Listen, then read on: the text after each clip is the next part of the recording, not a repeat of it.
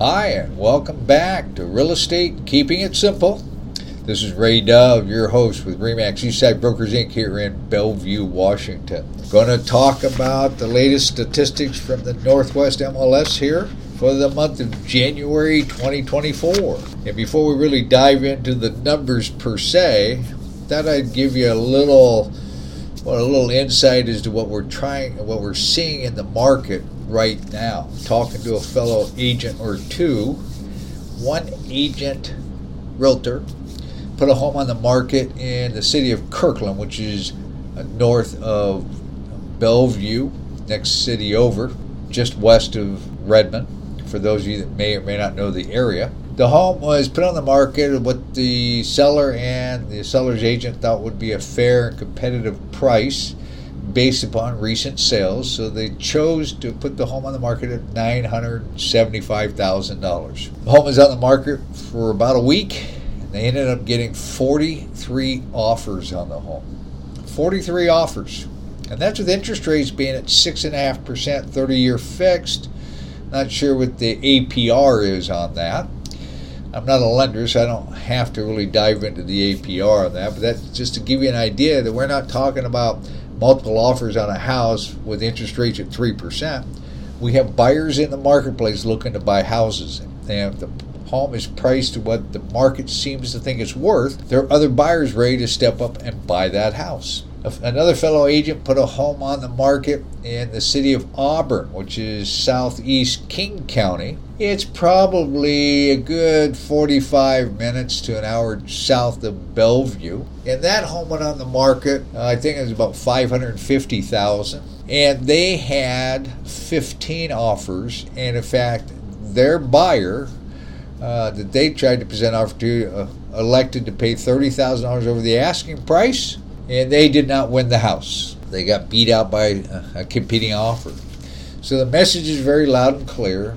If rates, interest rates stay six and a quarter, six and a half, or if they were to go below six, homes are going to sell quicker if we're over the asking price. We're still seeing price increases year over year of anywhere from four to eight percent, depending upon the county.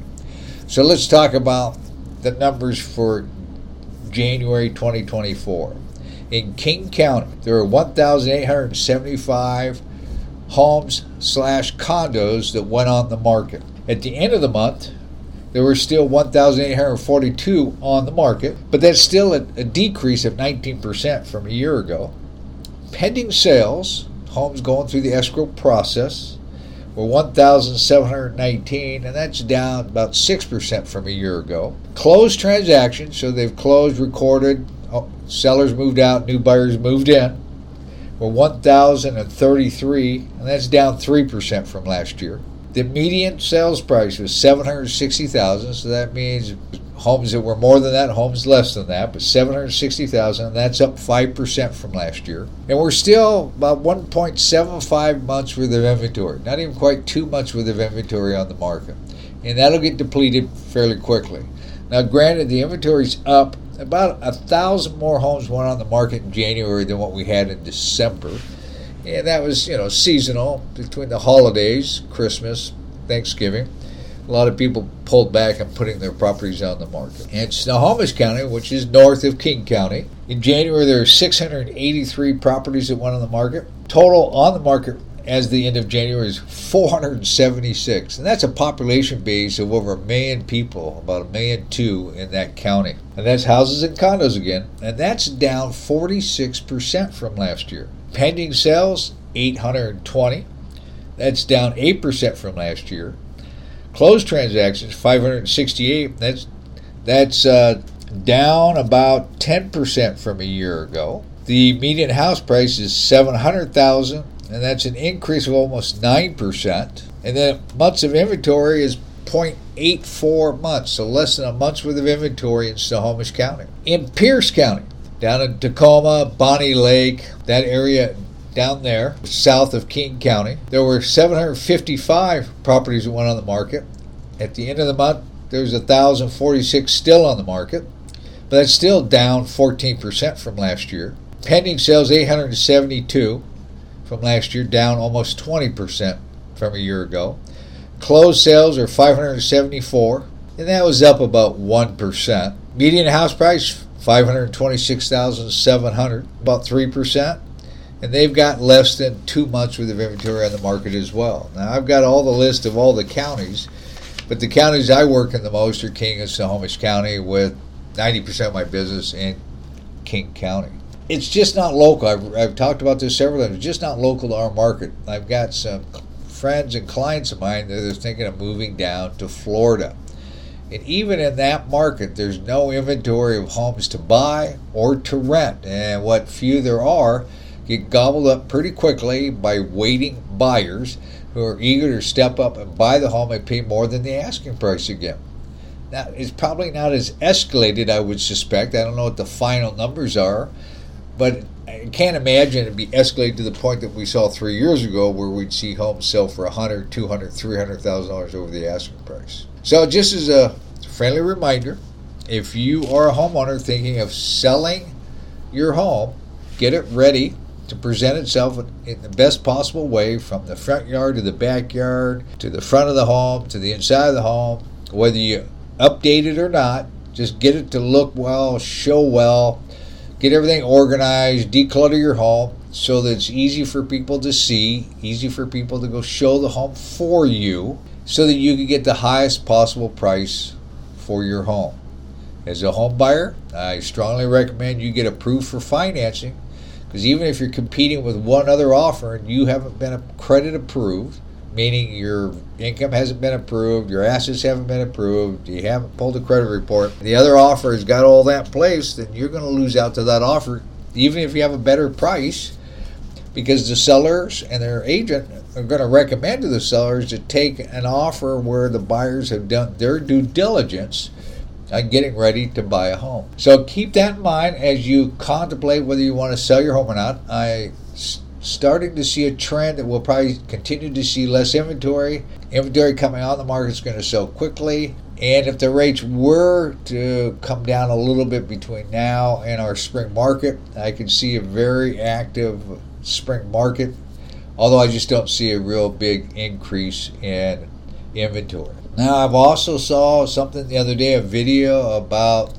the silver thrust, to where there's talk and uh, consideration that many of the baby boomers, the silver people, are going to be putting their homes on the market probably in the next three to ten years as they downsize, either go to assisted living or buy a smaller home. They get rid of these big houses that they have. So we might see an increase in inventory then, but even so, we get that influx of inventory, and they're speculating an increase of maybe four to five hundred thousand more homes per year in the United States. It, they won't even put a dent into the type of inventory we used to have in the past. So there might be uh, that silver wave that we may see, but I wouldn't hold on to it. Just like for you home buyers that are sitting on the sidelines hoping that home prices are going to go down twenty, thirty, forty percent. I mean, for the last year and a half, all we've seen is home prices continue to go up.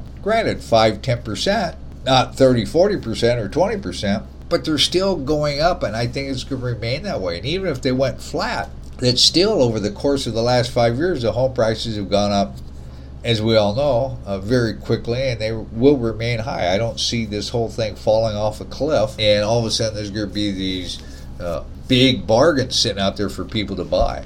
And I also don't see this big wave of foreclosures that some of the naysayers continue to say, that we see all these homes come on the market that people have, but yet in, in King and Snohomish County, when I follow the foreclosures or the notice of default on their loans, after you've been late for four months on a house payment, then you'll get a notice of intent to foreclose, and that will show up on all public records that you are now in default of your mortgage. And that's where I get my information. So I'm not seeing the rise in all that like they continue to try to speculate. So if you're waiting for those opportunities or short sales, and if people can remember what a short sale is, that's when a, a home seller goes to a lender to ask the lender if they can sell the, the house for less money than what they owe on the house.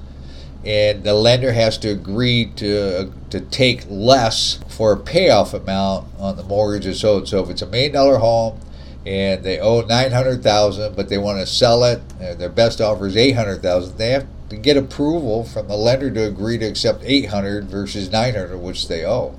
I'm not seeing short sales either. Where I just don't see that that coming anytime soon. So if you're sitting on the sidelines waiting for that, uh, I wouldn't. Uh, I would advise against doing that.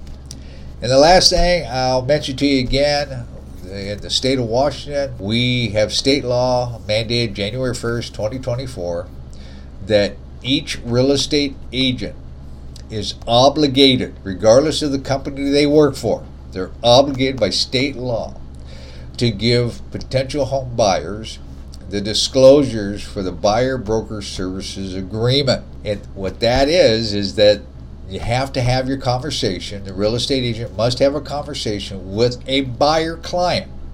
And a buyer client means you can maybe chat with them on the phone, maybe text back and forth, go out and show a property to them. At that time, within that period of time, you're going to have to sit down as a real estate agent and have a conversation with your buyers and discuss what kind of buyer broker services agreement you're going to have. An exclusive one, a non-exclusive one, what areas you're going to cover for them. Is it going to be a sixty-day term? Is it going to be a six-month term?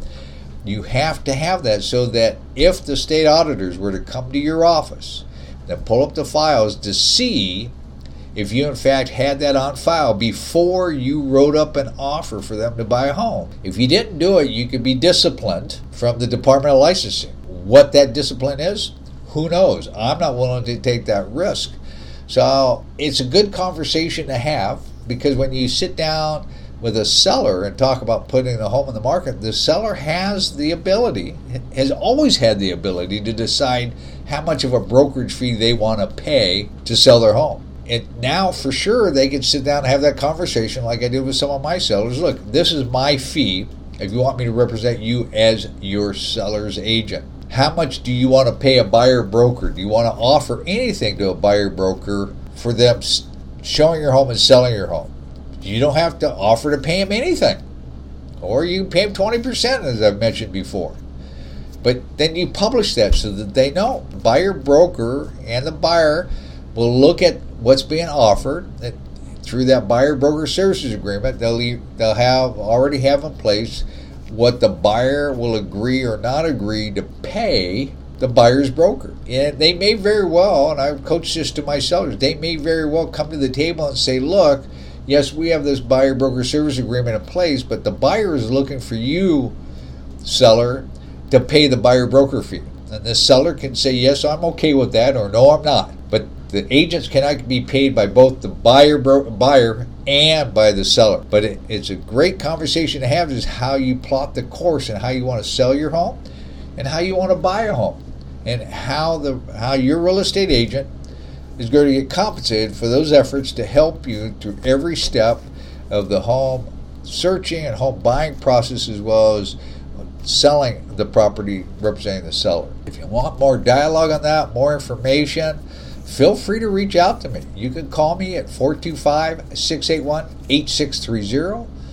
You're welcome to text me at that same number, or you can email me at raydove remax, R A Y D O V E R E M A X at gmail dot com. Certainly, I give you more of my opinion and more of what the expectations are, both from buyers and sellers, as we learn to grow with this new state law. Again, this is Ray Dove with Real Estate Keeping It Simple. Appreciate uh, you listening, and if there's anything else you'd like to know that I could share on my podcast, please just send me an email and give me a suggestion or two what you'd like me to dig into to help you as you explore your opportunities in buying single-family residential homes or land in uh, the state of Washington. Have a great week.